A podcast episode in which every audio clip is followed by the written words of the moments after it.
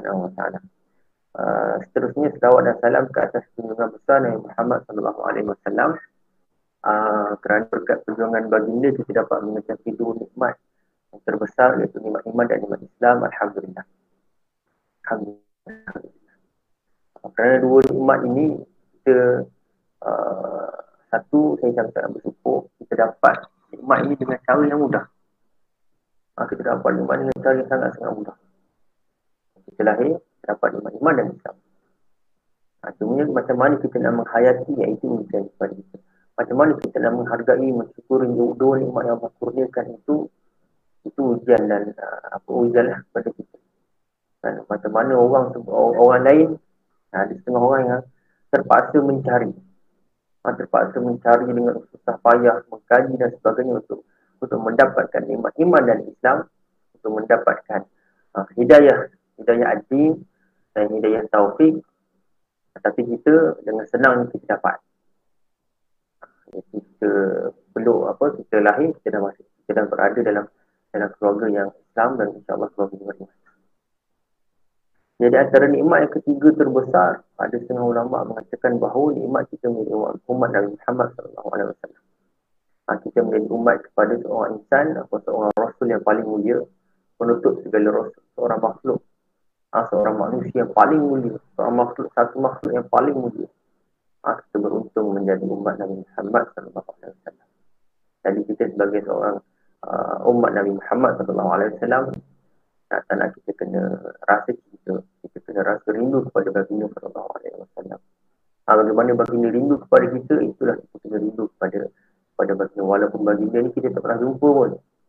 Kalau baginda tak pernah jumpa, kita tak pernah jumpa baginda sallallahu alaihi wasallam, tetapi tugas kita, tapi kewajipan kita ialah untuk mencintai dan menerima bagi kita selepas Dan berkat perjuangan bagi ni kita dapat ha, dapat mengecapi nikmat iman dan Islam.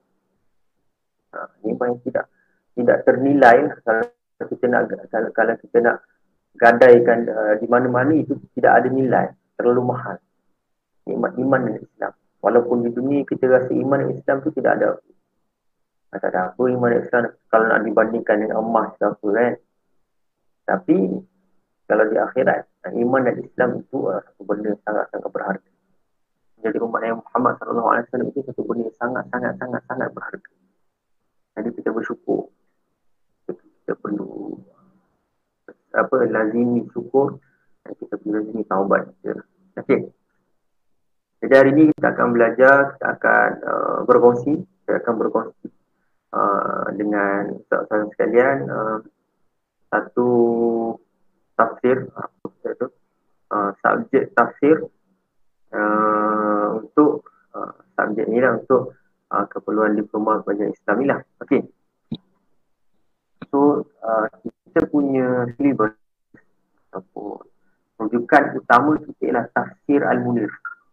Ini, ini pun saya akan jadikan rujukan sepenuhnya lah untuk kelas ni ialah tafsir Al-Munir karangan Prof. Dr. Uh, Wahba Az-Zuhaili. Uh, uh, Wahba Az-Zuhaili. Uh, kalau siapa ada kitab tafsir Al-Munir ni, ini satu kitab yang besar dan panjang.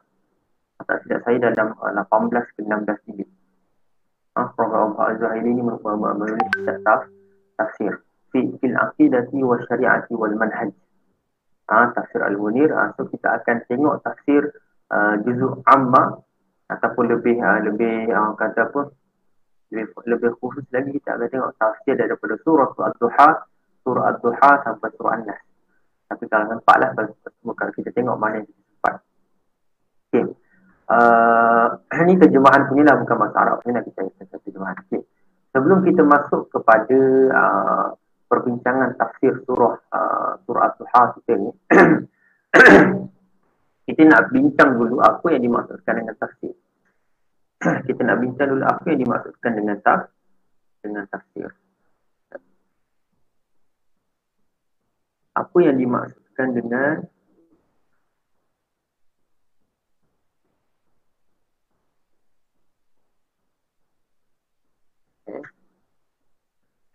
Okay, kita nak bincang apakah yang dimaksudkan dengan tafsir. Tafsir ni adalah satu orang kata Uh, penerangan ataupun huraian uh, berkaitan dengan uh, dengan satu ayat Quran. Uh, dia berbeza dengan kalimah terjemah dan dan dia juga berbeza dengan kalimah uh, tadabbur. Kita kena, kita kena jelas benda itu. Terjemah ialah alih bahasa. Ada daripada bahasa Arab ke bahasa Melayu. Adapun tafsir ini dia bukan bukan semata-mata mengalihkan bahasa, uh, mengalihkan bahasa Al-Quran daripada bahasa Arab ke bahasa Melayu bukan, tapi ia membincangkan lebih daripada uh, lebih daripada pengalihan bahasa. Maksudnya dia bincangkan apa yang berkaitan dengan uh, dengan uh, dengan ayat Al-Quran tersebut. Sama ada dari sudut uh, makiyah dan madaniyahnya, sama ada dari sudut asbabun nuzulnya, sama ada dari sudut uh, lughawi dan sebagainya. Adapun tadabbur, tadabbur ialah uh, dia berkait dengan uh, macam mana kita uh, memahami ataupun mengambil pengajaran daripada Al-Quran, daripada makna-makna Al-Quran, daripada ayat-ayat Al-Quran dan uh, dikenakan kepada hati kita, dikenakan kepada diri kita, itu tadabbur. Sebab tu uh, Al-Qardawi mengatakan untuk mentadabbur ini tidak boleh dibantu oleh sesiapa. Kalau seorang manusia itu nak mentadabbur Al-Quran, dia kena dia kena baca Quran sendiri, dia kena tengok tafsir sendiri dan dia, dan dia kena tengok terjemahan sendiri dan dia perlu letakkan diri ni dalam apa yang Allah kata. Tadabbur ni ialah uh, kata keperluan individu dan tidak boleh dibantu. Mungkin kita boleh uh, kita boleh orang kata uh, bantu diri kita sendiri ni untuk kita dengar uh, kuliah-kuliah tafsir. Untuk kita dengar ceramah-ceramah tafsir daripada para asatidah. Itu bantuan lah. Itu maksudnya kita nak bantu diri. Tapi hakikatnya tadabbur ini adalah atas diri kita sendiri. Ha, kebanyakan contoh dalam kelas uh, tafsir Al-Quran ada 10 orang. Ha, mungkin dalam 2-3 orang sahaja yang rasa apa yang Asafizah tu rasa. Yang lagi tujuh orang tu dia tak rasa. Dia just rasa ini satu ilmu baru. Jadi ha, tadabur ini kita kata nak tak nak satu. Kalau kita nak betul-betul tadabur Al-Quran kita kena kita pandai bahasa Arab. Okey, mungkinlah sahabat nak pandai bahasa Arab kita tengok terjemahan-terjemahan ataupun kita kita tafsir yang telah diterjemahkan ke dalam bahasa Melayu. Ha. Ini jasa besar, ha, jasa besar orang yang menterjemahkan tafsir Al-Munir. Tafsir Munir ni antara salah satu tafsir uh, contemporary lah. Ha, kalau kalau mampu juga kita, kalau ada terjemahan terjemahan tafsir uh, sarjana Islam yang lama, contohnya Al-Fadari, contohnya tafsir Al-Razi, contohnya tafsir Al-Qurtubi, tafsir Ibn Afiyah dan sebagainya itu lagi bagus lah. Sebab apa hakikatnya tafsir ni kalau kita tengok tafsir Al-Quran ni dia terbahagi kepada beberapa bahagian. Ha, macam saya kata tadi tafsir ni membincangkan tentang banyak perkara. Abu Nuzul membincangkan tentang uh, Lughawinya, membincangkan tentang Makiyah dengan Madaniyahnya, membincangkan tentang apa yang Allah nak daripada ayat tersebut. Apa peristiwa yang berlaku berkaitan dengan ayat tersebut. Itu tafsir. Sebab tu kalau kita nak tafsir Al-Quran tak boleh kita gunakan orang kata akal tak kita nak guna otak kita sendiri. Kita perlu kepada rujukan. Kalau terjemahan boleh. Terjemahan kita tengoklah terjemahan. Terjemahan itu bukan tafsir. Tapi tafsir itu kita perlu kepada rujukan yang valid, rujukan yang rujukan yang sah. Iaitu apa? Kita tidak tafsir yang dikarang oleh ulama. Sebab satu ayat Quran tu berkait dengan satu peristiwa satu ayat Al-Quran tu berkaitan dengan satu benda yang lain. Walaupun kita ada satu kaedah yang kita kata al-ibrah bi umumil lafaz la bi khususi sebab. Ya betul. Tapi untuk kita ambil ibrah dan pengajaran tu kita perlu tahu apa ayat tu kita. apa ayat tu nak ada uh, apa yang Allah maksudkan dengan ayat tersebut. So, tak nak tak nak kita tengok kita tafsir. Contoh contoh saya bagi uh, saya bagi Allah kata dalam Quran apa wala taqrabus salah. Ha. Kalau kita tengok terjemahan saja Allah kita akan nampak wala taqrabus salah. Allah Allah nak kata kepada manusia jangan kamu mendekati solat. Atau Allah kata jangan kamu solat. Selama ni kita belajar oh tuan solat tu ialah yang agama. Jadi bila kita baca terjemahan wala taqrabus salah. Wa antum sukara. Ha, Allah kata janganlah kamu dekat kepada solat. Janganlah kamu mendekati solat uh, ketimbang kamu tu mabuk. mampu. So kita kata kadang-kadang kita rasa pening. kita kata oh ni mungkin dah mabuk so kita tak perlu solat. Apa yang Allah nak daripada solat ni? Apa yang Allah nak daripada ini wala taqrabus solat wa antum sukara. Jangan kamu mendekati solat uh, ketika mana kamu mabuk. Kalau orang yang tak tengok tafsir dan kata, oh mungkin Allah benarkan minum arak. Allah benarkan kita orang Islam berada dalam keadaan mabuk. Cuma Allah larang supaya tidak mendekati solat pada waktu mabuk. Allah kata Allah tak kata mabuk tu haram. Allah kata bila, bila mana kita mabuk, kita jangan mendekati solat. No, kalau kita terjemahan sajalah. Wala taqrabu solat. Tapi bila mana kita tak tafsir, ayat ini wala taqrabu solat ini ayat ayat al-ahkam ayat yang menceritakan tentang hukum dan dia berbahas tentang satu uh, satu perbahasan an-nasakh. Ha, tengok. An-nasakh wal mansukh. Ha, ada saya kita baca dalam dalam subjek kaedah uh, qawaid fiqhiyah. ayat ini sudah dinasahkan hukumnya. Sebab ayat ini menceritakan tentang peringkat-peringkat. Ha, ayat ini berkait dengan peringkat-peringkat perharaman arak yang Allah jelaskan dalam Al-Quran. Pertama Allah kata arak tu lebih banyak uh, mafsadahnya daripada maslahah. Yang kedua Allah kata janganlah kamu dekati salat ketika mana kamu kamu minum arak uh, ketika mana kamu mabuk. Ini kita kata tahrim juz'an. Tahrim juz'i maksudnya pengharaman uh, sebab uh, pengharaman separuh. Maksudnya uh, boleh minum arak tapi jangan minum arak kalau kita nak salat. Tahrim juz'i, juz'an. Dan ada yang ketiga Allah kata pengharaman arak secara total. Ha, so ayat yang ketiga ni dia telah memansuhkan. Ayat yang pertama dia sudut hukum dia. Ayat tu ada lagi cuma uh, hukum ayat yang yang wala taqrabus solah tadi sudah sudah di sudah dinasahkan oleh ayat yang seterusnya ni Allah kata uh, apa uh, innal khamru wal maisir rijsun. Allah kata apa? Semuanya uh, apa amru arak dan judi itu satu uh, reason satu benda yang keji dan kotor so uh, dalam keadaan usul fiqh bila mana Allah gambarkan ayat itu menggambarkan perkara-perkara yang kotor atau keji maka ya dulu ila tahrim oh, pada pengharap haraman ataupun makruh Nanti kita kata tafsir ini kita perlu tengok sama ada dari sudut fiqahnya sama ada dari sudut lughawinya dan sebagainya. Sebab tu kita nak mentafsir Al-Quran, kita perlu kepada rujukan. Tak boleh kita nak main main, main bedal je dengan otak je tak boleh. Ini tak tafsir, ini tak berkaitan dengan tafsir. Untuk tafsir pula dia terbahagi kepada beberapa kitab. Untuk tidak tafsir pula dia terbahagi kepada beberapa kitab. Yang pertama kita ada kitab tafsir bil ra'i. Eh, tafsir bil maksud, sorry. Tafsir bil maksud. Satu. Yang kedua kita ada tafsir birra'i. Dan tafsir birra'i ini dia ada dua bahagian pula. Tafsir birra'i uh, al-jaiz, tafsir birra'i uh, al-mazmum. Dan ketiga kita ada selepas tafsir birra'i kita ada tafsir fuqaha. Ha, tafsir fuqaha kita ada juga.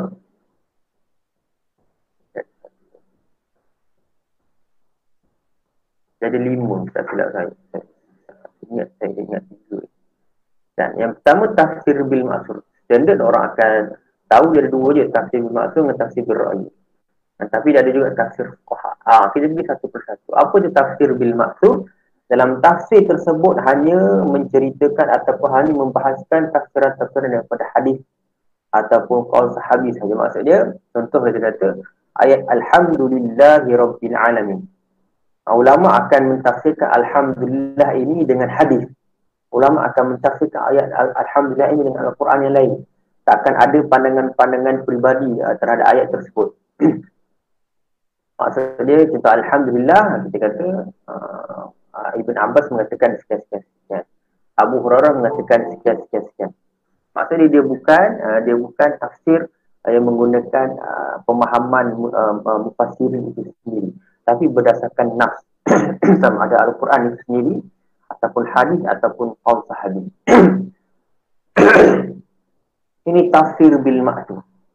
Antara contoh tafsir bil ma'sur yang kata paling uh, yang uh, tafsir maksud yang lama kita kata contohnya adalah tafsir At-Tabari. Tafsir At-Tabari ini pentafsiran hanya berdasarkan qaul sahabi, hadis ataupun Quran sahaja. Saya kata Alhamdulillah tafsir dia pun tafsir dia berdasarkan hadis sekian sekian sekian.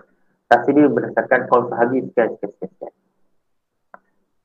Inilah tafsir bil maksud. Ha? Tafsir bil maksud. Selain itu, kita bila, bila, bila mana kita tengok tafsir bil ra'yi. Ha, itu uh, bahasa yang kedua, tafsir bil ra'yi. Dia ada tafsir bil ra'yi al-jaiz dengan tafsir bil ra'yi al-mazmum. Kenapa terbahagi kepada dua? Apa maksud al-jaiz dan al-mazmum? Al-jaiz itu ialah yang yang dibenarkan yang harus untuk kita ambil. Al-mazmum itu ialah tafsir yang kita kata yang al-mazmum ni maksud dia yang uh, tidak baik ataupun uh, mazmum uh, maksud dia terkeji. Keji. Tak maknanya tafsiran ni tidak menepati tidak menepati uh, prinsip-prinsip asal dalam hukum Islam al-mazmum. Sebab boleh jadi dua? Sebab ini ialah tafsir bir-ra'yi. Apa maksud tafsir bir-ra'yi? Tafsir bir-ra'yi adalah penafsiran berdasarkan pandangan mufassir. Dia bukan berdasar, ber, bukan berlandaskan nas ataupun uh, qaul sahabi tak tapi dia berlandaskan kepada pemahaman mufassir terhadap ayat tersebut. Bila kita bila mana kita kata tentang pemahaman, maksud dia mestilah ada pemahaman yang salah dan ada pemahaman yang betul. Ha. Antara contoh tafsir birra'i al-jaiz, kita boleh kata ialah tafsir al-Qurtubi. Kalau kita baca tafsir al-Qurtubi ni dalam tafsir al-Qurtubi tu dia bukan 100% pandangan Imam Qurtubi tak. Tapi dia ada kebany- uh, majoriti ataupun banyak uh, tafsiran dalam tafsir Al-Qurtubi itu merupakan pandangan Imam Al-Qurtubi. Hanya sebahagian sahaja uh, yang, yang ditafsirkan menggunakan nas Al-Quran ataupun hadis. Uh, tafsir Al-Qurtubi. Ataupun kita kata tafsir Ar-Ru'yah Ibn Atiyah pun boleh. Okay. Uh, tapi kalau tafsir Ar-Ru'yah Al-Mazmum ini setakat pembacaan saya, kita boleh tengok satu kitab tafsir ialah tafsir Az-Zamakhsyari. Kenapa tafsir Az-Zamakhsyari ni kita kata tafsir Birai Al-Mazmum? Ada berkait dengan pemahaman akidah Az-Zamakhsyari. Imam Az-Zamakhsyari. Tapi boleh tak untuk kita rujuk tafsiran Az-Zamakhsyari? Boleh. Untuk kita tengok macam mana uh, ulama mengatakan tafsir Az-Zamakhsyari ni tafsir Birai Al-Mazmum. Saya ada baca kitab tafsir Az-Zamakhsyari nak tengok beberapa ayat saya tengok tafsir baca macam mana Imam Azam Makhtari mentafsirkan ayat. Ha, bila mana ia tak ada tak, tak ada kaitan dengan perbahasan akidah ke apa kita boleh ambil daripada tafsir Azam Makhtari. Dan bila mana tafsiran itu berkait dengan akidah itu ha, kita kena hati-hati lah untuk ambil tafsir Azam Makhtari. Uh, yang ketiga ialah tafsir Al-Fuqaha. Tafsir Fuqaha ni ialah tafsir yang dibuat oleh Uh, para fuqaha ataupun uh, uh, uh, lebih tepatlah ya tafsiran ini uh, uh, menceritakan, menceritakan tentang hukum hakam yang yang yang ada dalam ayat tersebut. Antara contoh tafsir fuqaha ialah uh, tafsir Ar-Razi. Kita boleh tengok. Fakhruddin Ar-Razi kan. Tafsir Ar-Razi ni dia selain dibincangkan tentang apa ayat tu uh, peristiwa-peristiwa yang berkait dengan ayat tersebut tapi uh, Imam Ar-Razi juga mengaitkan ataupun uh, menyebut juga uh, beberapa hukum fiqah yang ada dalam ayat tersebut. Kita boleh kata juga tafsir Al-Qurtubi itu kan tafsir fuqaha. Sebab Imam Al-Qurtubi pun sama uh, masuk dengan uh, perbincangan fiqah dalam uh, da- dalam uh, beberapa ayat uh, dalam kitab dia tafsir Al-Qurtubi. Jadi kita kata tafsir Al-Fu, tafsir Al-Fuqaha. Uh, adapun tafsir Al-Munir ini saya nampak dia uh, tafsir yang jami' maksudnya tafsir yang menyeluruh ada juga perbahasan lugawinya ada juga perbahasan uh, uh, fiqahnya dan ada juga perbahasan akidahnya. Dan, dan maksudnya tafsir-tafsir yang umum. Tafsir yang tafsir yang umum. Tafsir yang umum atau kita kata tafsir kontemporari ya. tapi uh, nak mudahlah sekarang ni bila mana kita dah masuk ke era abad ke-20-21 ni nak mudah kita tengok di tafsir Al-Munir ni. Ha, tapi bila mana kita nak buat kajian tentang ayat apa-apa, ha, kita perlu juga tafsir-tafsir bil maksud, kiroi dan sebagainya. Tapi kalau orang kata asas kepada tafsiran, ataupun kalau kita nak uh, mendapatkan tafsiran yang cepat dan tepat, tafsiran yang cepat dan kita yakin dengan tafsiran tersebut, kita boleh tengok tafsir Al-Munir karangan Dr. Muhammad Azhar Memang dia merangkumi uh, banyak aspek. Yang pertama ialah aspek bahasa ni dibahaskan juga tentang uh, aspek uh, nahu dalam uh, dalam ayat tersebut walaupun secara ringkas dan dibahaskan juga tentang aspek bahasa susunan bahasa walaupun secara ringkas uh, dan tafsir dan tafsir ilmiah karangan Dr. Wahab Azul Hain. Okey.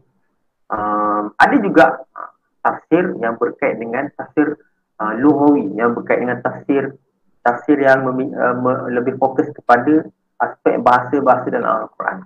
Aspek susunan bahasa dari sudut soraf, dari sudut nahu dan sebagainya. Contohnya kita kata uh, Sofwatul Ahkam, Sofwatul Tafasir kerana Dr. Ali Al-Sabuni. Itu, itu merupakan tafsir yang fokus kepada uh, uh, nak melihat dalam konteks perbincangan luh dan sudut nahu, soraf dalam ayat tersebut. Ha, kita boleh tengoklah tafsir-tafsir ni.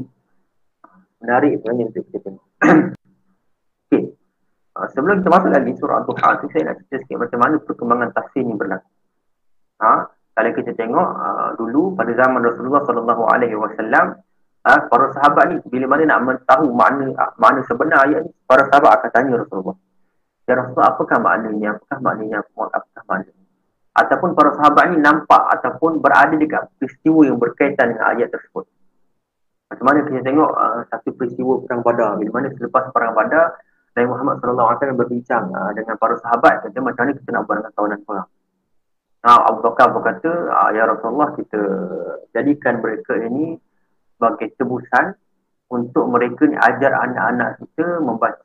Kerana kebanyakan uh, orang Arab pada waktu tersebut uh, uh, buta huruf. Di mana maknanya kalau mereka nak bebaskan diri mereka, mereka pula ajar anak kita sampai mereka pandai baca. Ini berapa Umar. Berapa Umar kata, Ya Rasulullah kita bunuh sahaja mereka. Kenapa boleh berlaku perbincangan sedemikian? Sebab ini adalah peperangan pertama orang Islam. Peperangan pertama uh, ada membawa imej Islam. Sebelum melakukan keputusan yang paling baik. Uh, bila mana saya nak, kenapa saya nak Umar carangkan sedemikian? Sebab saya Umar ni antara orang yang paling banyak pengalaman dalam peperangan. Pada waktu ini Khalid Al-Walid belum masuk Islam lagi. Okay. Uh, apa nama? So, perbincangan ni berlaku. So, sahabat ada uh, sahabat ada pada waktu peristiwa ni berlaku. Dia nampak macam mana nak Abu Bakar mencadangkan uh, cadangan beliau. Macam mana nak Umar mencadangkan cadangan beliau. Macam mana reaksi Rasulullah terhadap dua, dua pandangan ini. Dan apa pilihan yang Rasulullah pilih adalah pandangan Abu Bakar yang lebih orang kata secara logik akalnya ataupun secara manusiawinya kita kata pandangan Abu Bakar lagi, lagi, salim, lagi sejahtera kita terima. Sebab Islam itu agama yang yang indah, agama yang menekankan tentang kesejahteraan, keselamatan dan keamanan.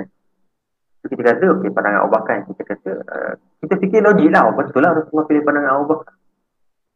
Tapi bila mana Allah turunkan ayat, dia kata membenarkan pandangan Umar, ada berlaku berlaku lah satu situasi kat situ bagaimana uh, yang macam mana uh, apa, Abu Bakar dan Sayyid uh, Rasulullah SAW ni menangis kerana mereka mereka menganggap mereka sudah sudah melakukan satu keputusan atau satu ke, uh, ke keputusan yang orang kata bukan bercanggah tapi tidak menepati apa yang berkenaan tapi hebatnya seorang insan yang bernama Omar ni bila mana nampak dua orang sahabat beliau ni menangis Eh, kenapa Rasulullah menangis? Kenapa Abu Bakar menangis? Nah, ini disebut juga dalam dalam tafsir Al-Mudir. Uh, dalam surah dan surah dalam uh, berkaitan dengan asbab nuzul ayat tersebutlah. Dan orang tanya, ya Rasulullah ya Bakar, kenapa kamu menangis? Kalaulah sebab kamu menangis itu boleh membuatkan aku menangis, aku nak menangis juga ya Rasulullah. Tapi kalaulah sebab kamu menangis itu tak ada kaitan dengan aku ya Rasulullah. Aku nak menangis juga sebab apa aku nak menangis? Sebab aku nampak engkau dengan Abu Bakar menangis ya Rasulullah. Ini kata semangat semangat friendship aku dia kawan Abu Bakar dengan uh, Omar terhadap kedua-dua uh, sahabat dia. Waktu Rasulullah pun cerita. Dan, oh ya Omar, dia pendapat kepada engkau tak dibenarkan oleh Allah banyak-banyak kes ada dua tiga dua tiga peristiwa yang kita nampak Sayyidina Umar ni melakukan ijtihad yang mana ijtihad beliau ni telah diperakui dia, dia, dia perakui kebenarannya oleh oleh ayat Al-Quran ada beberapa peristiwa ini antara salah satu daripada dia lah nak kata, tapi pada waktu Lepas tu ini bila, bila Umar rasa, uish, pendapat aku Umar terima. Umar tak cakap, ah, aku dah cakap ya Rasulullah.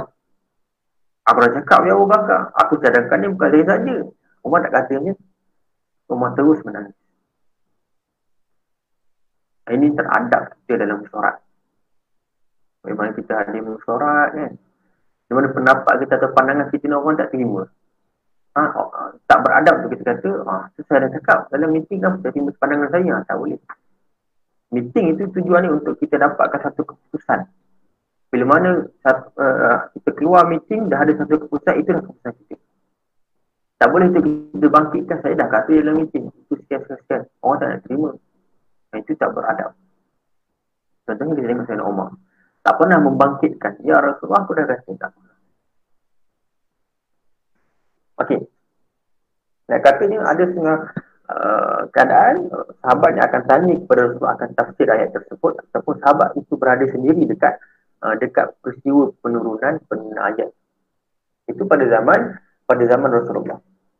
Uh, selepas wafat Rasulullah kan uh, rujukan untuk pentafsiran al-Quran uh, dirujuk kepada para sahabat.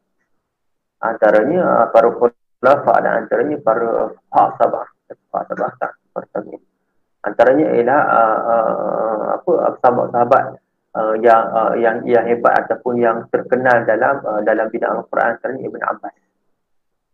Uh, Zaid bin Zaid bin Sabit. Okay. So mereka dirujuk. Ha, maksudnya pada waktu ini tafsiran pun tidak tidak berlaku proses penulisan. Hanya nak tahu tafsir ini rujuk sahabat. Pergi jumpa sahabat, sahabat apa apa tafsiran ini itu sekian sekian dan sekian. Tidak berlaku penulisan untuk mentafsir ayat Al-Quran tak ada. Lepas zaman sahabat masa zaman uh, zaman kerajaan Umayyah. Zaman kerajaan Umayyah pun masih belum fokus tentang pentafsiran pentafsiran Al-Quran dalam aspek pembukuan. Ha, tafsir Al-Quran ini tidak dibukukan lagi pada waktu pada waktu kerajaan Umayyah. Sebab mereka lebih fokus untuk me- mengekalkan Al-Quran itu sendiri kalau kita tengok pada zaman Sayyidina Abu Bakar, macam mana Abu Bakar itu dapat mengeluarkan satu ijtihad, ha, satu keputusan untuk uh, membukukan Al-Quran. Ah, ha, ijtihad yang kita kata secara zahirnya dapat menyembuhkan kontroversi. Sebab apa? Sebab zaman Nabi tak tak pernah berlaku proses pembukuan Al-Quran. Tak pernah berlaku. Tapi zaman Abu Bakar atas cadangan daripada Sayyidina Umar, Abu Bakar buat untuk mengekalkan Al-Quran dan dan kesucian dan kemuliaan Al-Quran. Allah kau buat simpan dalam satu masa. Bila mana Sayyidina Osman, pada zaman Sayyidina Osman, maka proses pembukaan Al-Quran tu bertambah, orang kata lebih digiatkan oleh Sayyidina Osman. Ha, dan sebab tu yang kita kenal, terkenal dengan uh, satu uh, apa penulisan resam Osmani. Ha, Sayyidina Osman tu me, me, me, apa, melaraskan atau me, menyelaraskan penulisan Al-Quran. Menggunakan resam Osmani. Ah bila bila masuk pada zaman Sayyidina Ali, uh, kita sedia maklum pada zaman Sayyidina Ali ini berlaku dua peperangan yang besar yang boleh bukan umat Islam sendiri. Peperangan antara kumpulan Islam lawan kumpulan Islam. Iaitu perang Siffin dan perang Jamal. Ramai para sahabat syahid pada waktu ini. Pada peperangan ini ramai para sahabat yang syahid. Tapi uh, di sebalik dua peperangan ini, Sayyidina Ali pun masih menekankan untuk mengekalkan Al-Quran itu sendiri. Bagaimana Qawaidun Nahu diperkenalkan pada waktu Sayyidina Ali. Ha, inilah uh, kat sini lah wujudnya tokoh seorang tokoh dalam bidang ulum Quran iaitu uh, Abu Aswad Ad-Du'ali. Ha. Masuk, masuk kerajaan zaman uh, zaman Umayyah ha, diperkenalkan pula titik dan baris. Ha, tapi masih belum fokus kepada bidang penulisan tafsir masih belum fokus. Sebab apa mereka kata ada benda lagi penting ha, daripada uh, daripada kita bukukan dan kita fokus kepada tafsir Al-Quran ada benda lagi penting pada pendapat mereka. Okey. Setelah uh, kerajaan Bani Umayyah, maka berpindah kepada kerajaan Abbasiyah, maka dekat sini bolehlah berkembang bidang-bidang ulumil Quran antaranya tafsir.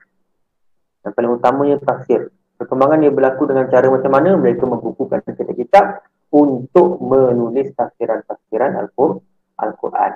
Sama ada bil maksud ataupun ra'yi. Ha, ini eh, maksudnya tafsir ini secara rasminya pembukuan dan pembelajaran tafsir ini secara rasminya bermula uh, hujung uh, kerajaan Umayyah dan awal kerajaan Abbas Abbasiyah. Ini sejarah ni kita perlu kita perlu tengok. Okey, eh, dalam perbahasan tafsir lah. Okey. Sekarang ini kita masuk ke perbincangan yang seterusnya lah iaitu tafsir surah Ad-Duha. Tafsir surah Ad-Duha. Okey, pertama surah ini surah Ad-Duha wa Ad-Duha wa Laila saja seterusnya mengandungi 8 ayat. Surah ini adalah surah Makiyah yang mengandungi 8 ayat. Apa yang dimaksudkan dengan surah Makiyah? Ha, sebab tu saya kata dalam kitab tafsir Al-Muni ini tafsir yang menyeluruh dan jamin. Sebab masuk semua benda. Ha, sebab nuzul masuk, ha, nama surah masuk, perbincangan lughawi masuk, perbincangan makiyah dengan madani masuk dan sebagainya. Ya, apakah yang dimaksudkan surah makiyah? Surah makiyah, ha, siapa boleh boleh bagi tahu? Saya boleh buka mikrofon. Cuba kita kongsi dalam kelas kita ni apakah yang dimaksudkan dengan surah surah Makkiyah. Apa ha, kalau kalau salah kita boleh kita boleh bincanglah. Apakah yang dimaksudkan dengan surah Makkiyah?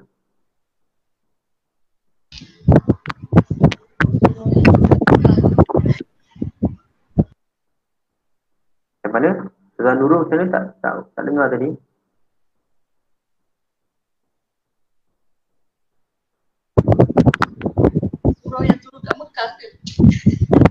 Okey. Okey, surah yang diturunkan di Mekah. Ini satu pendapat. Ada pendapat lain. Kita ambil surah satu surah yang diturunkan di Mekah.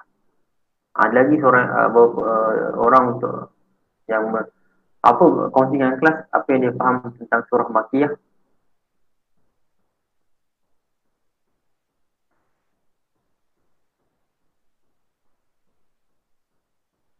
saya rasa saya mesti kebanyakan Saudara ada pernah dengar Saya rasa apa itu Makiyah, apa itu Madaniyah Cuba kongsi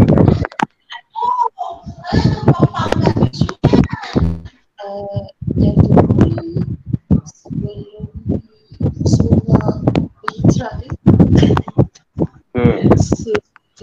Rasulullah berhijrah ke Ke saya Okey, yang itu nampak Zanurul. Yang kedua, kata Qaul Qadim. Pertama tadi turun dekat Mekah. Yang kedua, Masih ni turun sebelum peristiwa hijrah. Kedua. Ada lagi satu. Ha, satu last lah. Tak silap saya ada kot antara Ustaz Ustaz ni seorang jadi cikgu dekat sekolah ke apa siapa tu. Ada? Tak ada eh? Okey.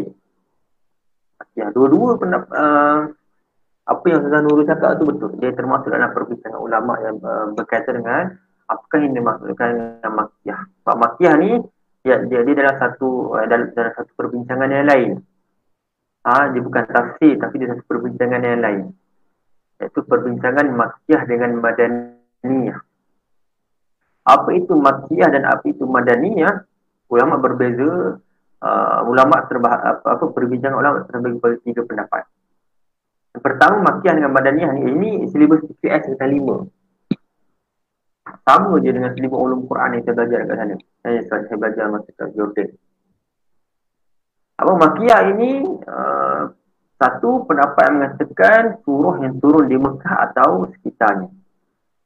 Itu pendapat yang pertama. Pendapat yang kedua, surah yang diturunkan kepada penduduk Mekah atau penduduk di kota sekitarnya. Itu pendapat yang kedua. Pendapat yang ketiga adalah surah yang diturunkan sebelum peristiwa hijrah Rasulullah SAW ke ke, Mekah, eh, ke Madinah. So, antara tiga pendapat ini, mana yang paling rajin adalah pendapat yang ketiga.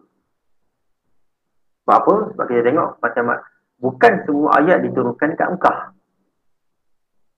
Dan bukan juga semua ayat diturunkan kat Madinah dan kawasan sekitarnya. Kalau tahu pernah pergi umrah. Tahu pernah sampai ke satu daerah nama dia Tabuk. Tabuk eh. Tabuk ni jauh daripada Mekah dengan Madinah jauh. Dia dekat dengan sempadan Saudi tu. Tabuk. So nak pergi kat Mekah dengan Madinah daripada Tabuk ni tak silap saya ambil masa dalam 4 ke 5 jam. Jauh. Ada tak ayat yang turun dekat Tabuk? Ada. Apa bukti dia? Ada peperangan Tabuk berlaku. Ha.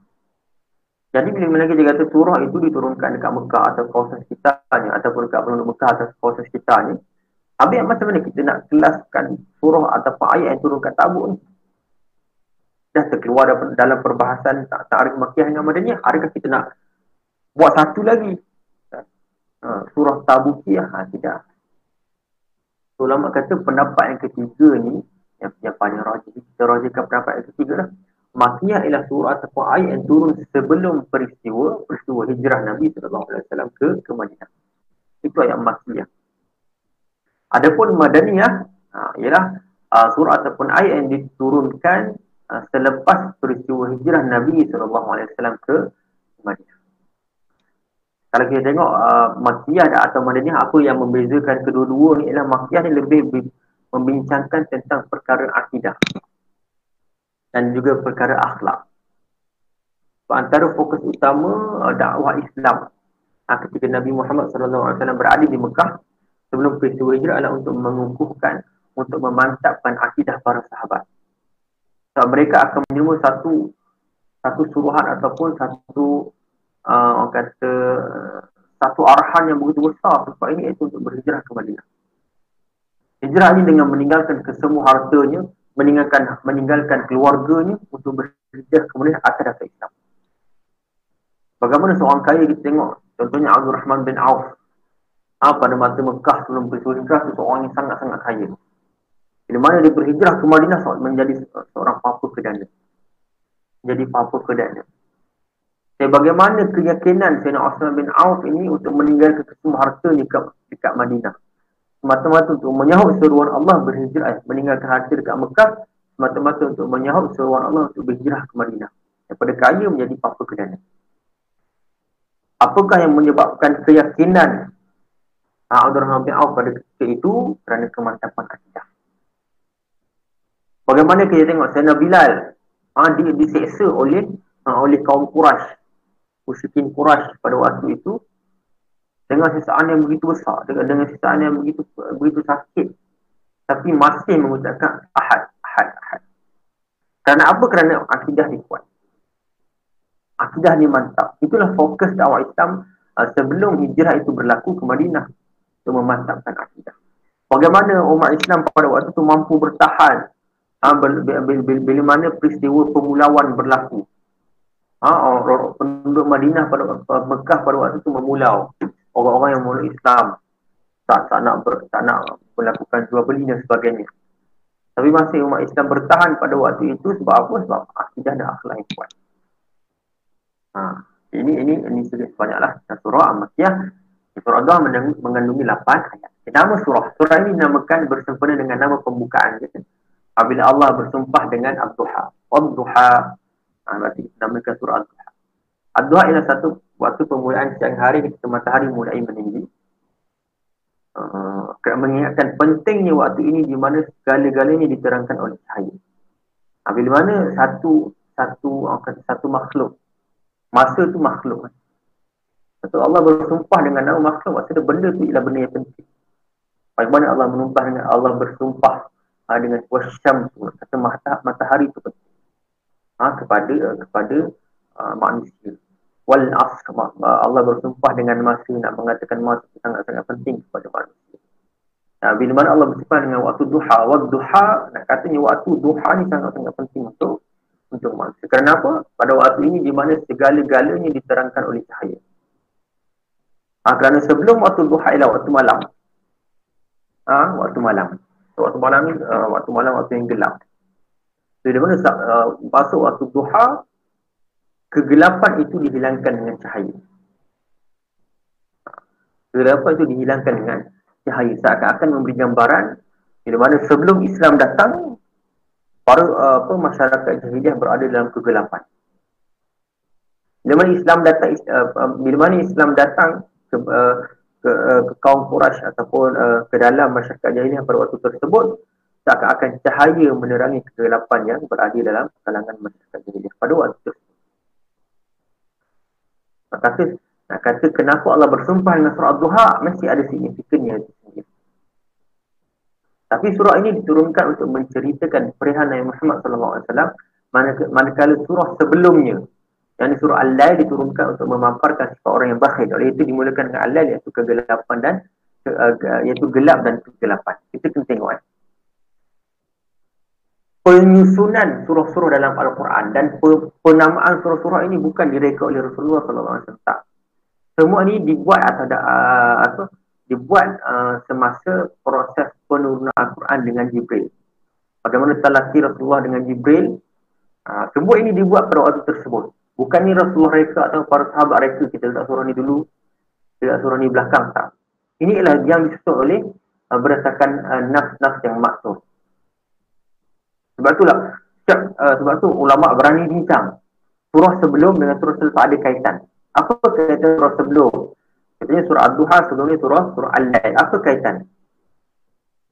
Mesti ada kaitan. Kenapa Allah meletakkan surah Al-Duha ni selepas surah Al-Lail? Ada kaitan. Kenapa surah Al-Duha ni menceritakan tentang uh, menerangi kegelapan. Yang mana kegelapan ni Allah sudah cerita dekat surah Al-Lail. Al-Lail tu gelap. Itu kaitan. Jadi, kaitan surah, sebelum ni, surah ini mempunyai kaitan dengan surah sebelumnya dan dua yang pertama adalah surah Al-Lail disudahi dengan janji positif dan baik daripada Allah Subhanahu Wa Taala untuk memuliakan. Yang penghabisan surah Al-Lail ialah janji positif Allah untuk memuliakan orang-orang yang bertakwa di akhirat. Ha. Ada pun surah Al-Duha Allah menguatkan lagi janji tersebut dengan mengatakan bahawa dan kelak Tuhan pasti memberikan kurnianya kepada kamu dan kamu yang kamu redha dan dan berkorban. Ini surah Al-Lail. Yang kedua, uh, Allah berfirman dalam surah Al-Lail, surah sebelumnya dan kelak akan dijauhkan orang yang paling bertakwa dari neraka itu. Kemudian Allah kata dalam surah surah Ad-Duha, Allah menambahkan nikmatnya kepada penghulu seluruh orang-orang yang bertakwa dari Rasulullah dalam surah Ad-Duha. Ini kaitannya dilihat secara secara jelas dalam surah Al-Lail dan surah surah surah Ad-Duha.